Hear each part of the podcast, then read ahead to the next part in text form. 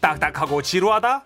골치 아프고 어렵다? 법에 대한 고정관념을 깨부숴드립니다. 생활 밀착형 법률 상담 서비스. 네, 지라시 법률사무소 문앤정. 문앤정 그렇습니다. 지라시 법률사무소 정앤문 지라시 가족들의 대변인 손수 변호사님 나오셨습니다. 어서 오십시오. 어서 오세요. 네. 안녕하세요. 맞습니다. 네. 지금 많은 분들이 갈비뼈 걱정을 하고 어, 계세요. 네네. 예, 지금 5340님도 갈비뼈는 괜찮으신가요 하셨고요. 아, 예. 예, 네. 갈비뼈 상태를 조금 예. 어, 갈비뼈가 거의 다 붙은 것 같습니다. 아 그래요? 어, 다행이네요. 빠른 회복력을 아주 보이고 아주 있네요. 미세한 실금인데 예. 어, 한 2주 동안 고생을 했고요. 2주 넘게. 네. 아. 그런데 또 낫게 나으려고 하니까 네네. 또 2, 3일 만에 또 그- 그- 굉장히 좀 빠르게 좋아져요. 아, 네. 그 금간 정도인가 보다. 이렇게 누적이 되어 있는 호전 상태가 또 2, 3일 안에 확 확 확 보이는 거죠. 어. 이제 그렇습니다. 마무리 단계니까. 음. 네네, 그래서 어. 어, 이제 96% 맞게 네네. 됐습니다. 아, 이 재채기를 하시다가 네. 그죠? 금융 네. 오늘 오늘 도 굉장히 지금 네. 믿어지지 않는 오늘 재채기를 여러 번 했는데 오늘은 뭐 버틸 만 예. 괜찮아요? 합니다. 네네. 어, 좋아지셨네요. 괜찮을 것 같아요. 다행입니다. 네. 걱정 참- 감사합니다. 음, 네. 3811님께서는요. 뉴스를 보다 보면요, 변호사님. 정당방위 이 말 자주 나오잖아요. 뭔진 알겠는데요.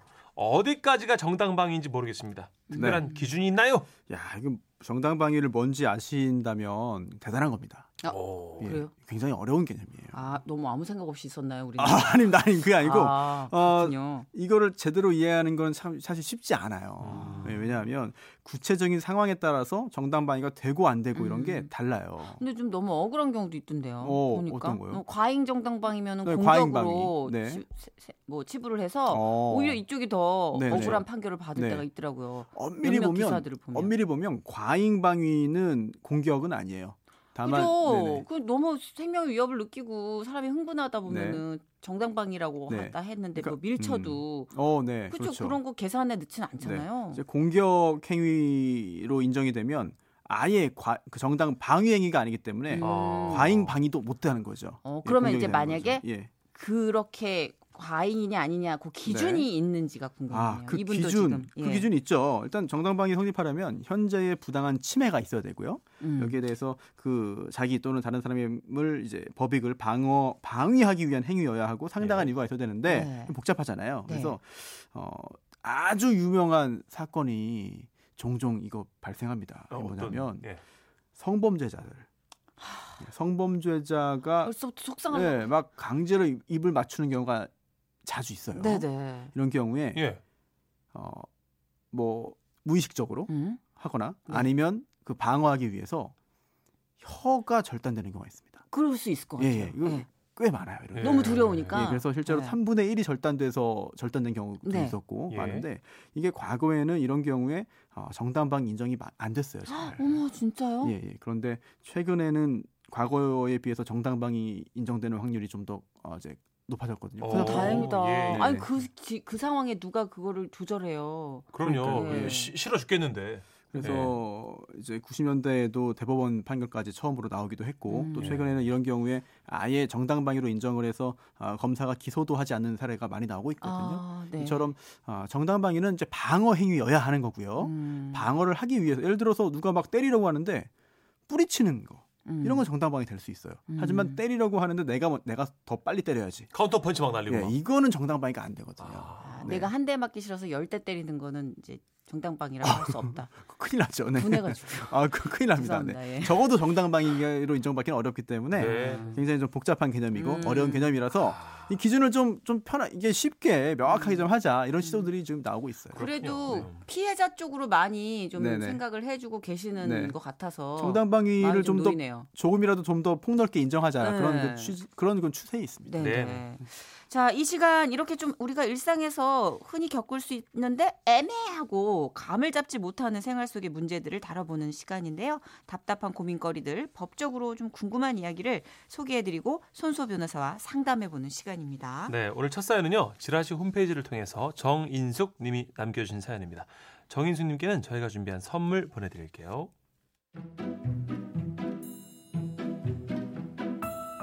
안녕하세요. 저는 지방에서 키즈 카페를 운영하고 있고요. 얼마 전 주말에 사람들 붐빌 때 있었던 일을 좀 아. 얘기하려고요. 예. 한 할머니께서 막무가내로 손자를 맡기시려고 하는 거예요. 그래서 전 보호자 감독 없이 어린이 혼자 이용하도록 해서는 안 된다는 저희 키즈 카페 안전 수칙을 말씀드렸죠. 아이고 마두 시간 뒤에 데리러 올 테니까네 좀만 봐주소 마 손자야 니는 조심히 놀고 있으래 막무가내로 손자를 밀어 넣으시면서 계산을 하고 가신 거예요. 그런데 아이가 혼자 잘 놀다가 얼마 안 있다가 사고를 냈네요. 음. 다른 아이랑 공놀이를 하다가 발을 밟은 거예요. 그 아이는 부모가 바로 병원에 데려가서 다행히 빨리 치료를 받았는데 다리 골절이 됐다고 하더라고요. 아이고. 나중에 할머니께서 아이를 데리러 오셨을 때 저는 이런 이런 일이 있었다라고 사- 상황을 설명했고요. 할머니께선 집에 가서 가족들이랑 얘기하고 전화 주신다며 그냥 가셨는데요. 그날 저녁에 마 보소 어른 손자한테 물어보니까네 마 발 안 밟았다 하던데 마 그쪽이 거짓말하는 거 아닌겨 할머님 손자분이 다치게 한 거 맞아요. 그 CCTV에 다 나와요. CCTV 네.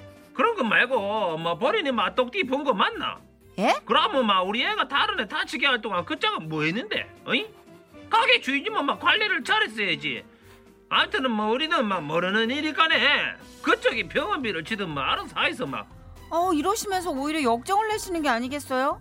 다친 아이 엄마는 어이없어 하시며 그럼 저희 보고 해결해 달라고 하는데 아유 아니 병원비를 정말 저희가 내야 되는 건가 싶네요.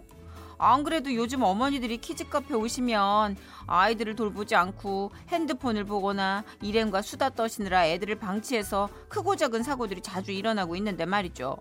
키즈 카페 내에서 다치면 무조건 사장님 책임인 건지 정말 궁금합니다. 야 난처하네요 이거 자, 이런 상황이 있어. 정리해 볼게요 키즈 카페에서 보호자 없이 놀던 아이가 다른 아이를 다치게 했는데 그 아이 보호자는 자신은 책임이 없다 하면서 키즈 카페 주인한테 책임을 떠맡기고 있는 상황인데 나 몰라라는 거죠 그죠 음. 야 이거 어떻게 돼요 근데 이거 키즈 카페 규칙을 제가 잘 모르는데 문천식 씨는 잘 알잖아요. 좀 자주 가니까요 근데 어린이집하고 키즈카페는 이게 운영 방침 자체가 다른 거 아니에요? 그렇겠죠 키즈카페는 장소만 제공하는 거 아니에요? 맞아요 놀 수 그쵸? 있도록 놀이터 같은 건데요 네, 그래서 이런 주인이 보호를 하고 이렇게 애들을 케어해야 되는 의무는 없는 거죠. 어, 지금 굉장히 날카로운 또 이야기를 아유, 또. 그래요? 아, 문 변호사, 똑바로 얘기해 보세요. 아. 저도 가면 엄마 아빠 없이 노는 아이들 한 번도 못 봤거든요. 그러니까 음. 그, 그, 자 그러면 네. 이제 우리가 뭐 또 이렇게 어느 정도까지 가까이 문고리는 잡은 것 같아요. 네. 정선희 네. 씨는 정말 대단합니다. 아 나 네. 문고리 잡은 것 같아. 좋아요. 잡은 아 것 같아. 깜짝 놀라요. 네. 한번 보죠. 자, 다친 아이의 병원비 키즈 카페 주인이 주는 게 맞나요, 변호사님? 아 병원비를 키즈카페 주인이 지급해야 할 것 같습니다. 어머, 아니 변호사님 그냥 아니, 듣기에는요. 안 이 좋을 것처럼 할머니가 너무 억지스러운 것 같은데, 네. 그죠? 장소 제공 네네네. 때문에 그런가? 약간 와, 네. 교통사고처럼 쌍방 음. 가실 때한 왜 그런 거예요? 7대 변호사님? 3 뭐 이게 이런 거? 일단 네. 그 정선희 씨가 이야기한 거는 이제 그 키즈카페는 보육 시설이 아니다 이런 거예요. 일단 에, 에, 에. 그렇기 때문에 아이를 뭐 돌봐줄 이유는 없다 이런 거죠. 예. 하지만 이 사건 같은 경우에 이 병원비를 그 키즈카페 주인이 전액을 다 배상할 필요는 없겠지만 그쵸. 예, 그럴 책임은 예, 없, 지만 일부 책임은 있을 것 같아요. 음, 일부 일부 책임이라 책임. 하면 예, 예. 어떤 이유로? 음, 이제 왜냐 왜냐하면 시설 때문에. 예, 그렇죠. 예. 이게 일단 이 할머니가 두 시간 뒤에 올 테니까 봐달라라고 음. 하고 갔어요. 네. 그런데 그게 그냥 몰래 그냥 갔거나 확 나간 게 아니라 그다음 손자를 이제 안으로 넣고 음. 계산을 하고 갔습니다. 아하. 그거는 그만큼 또 계산이라고 하는 건 이제 돈을 이제 지급한 거잖아요. 예, 예. 그러면 또 카페 주인 입장에서는 그걸 받은 거잖아요. 어, 음, 네네. 그렇다면 그때 할머니가 옆에서 이제 그 손자를 보는 게 맞고 그렇게 어. 하면은 더 안전했겠지만 음. 사정상 그렇게 못하겠으니 아, 키즈카페 주인에게 대신 좀 보아달라 음.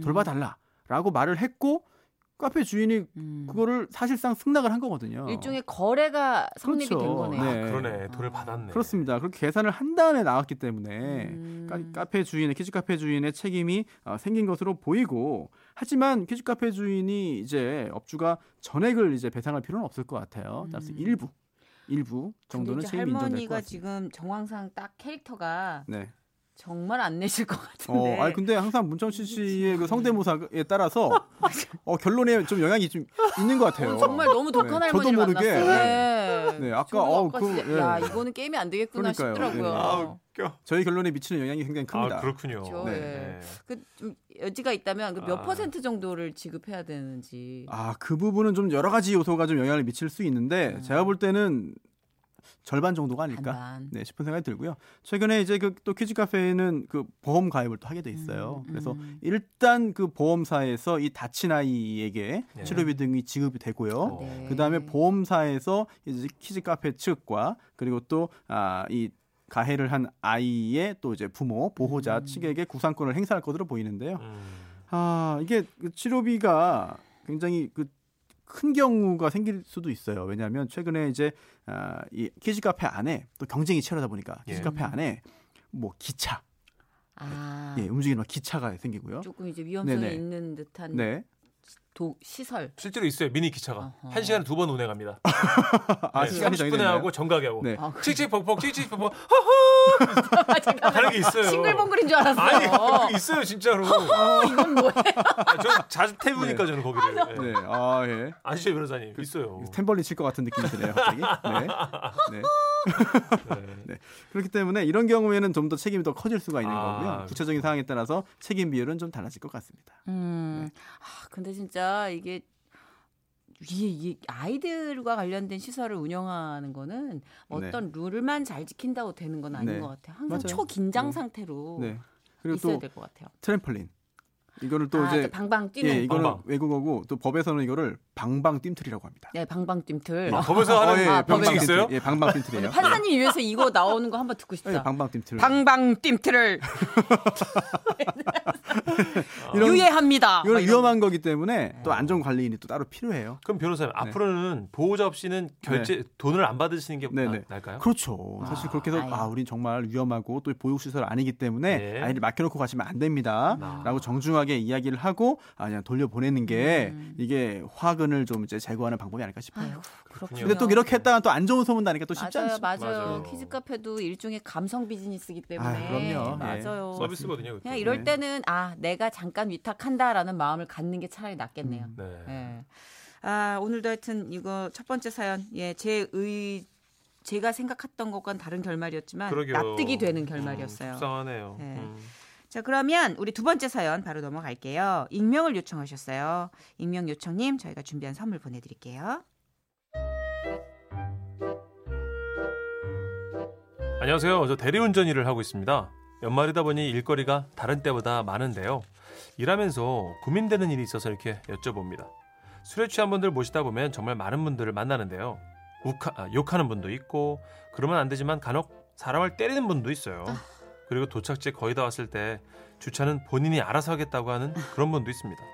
저는 취객이 운전하지 않도록 대신 운전하는 게 제 임무라 생각돼서 주차까지 마치고 키를 들이는데 말이죠.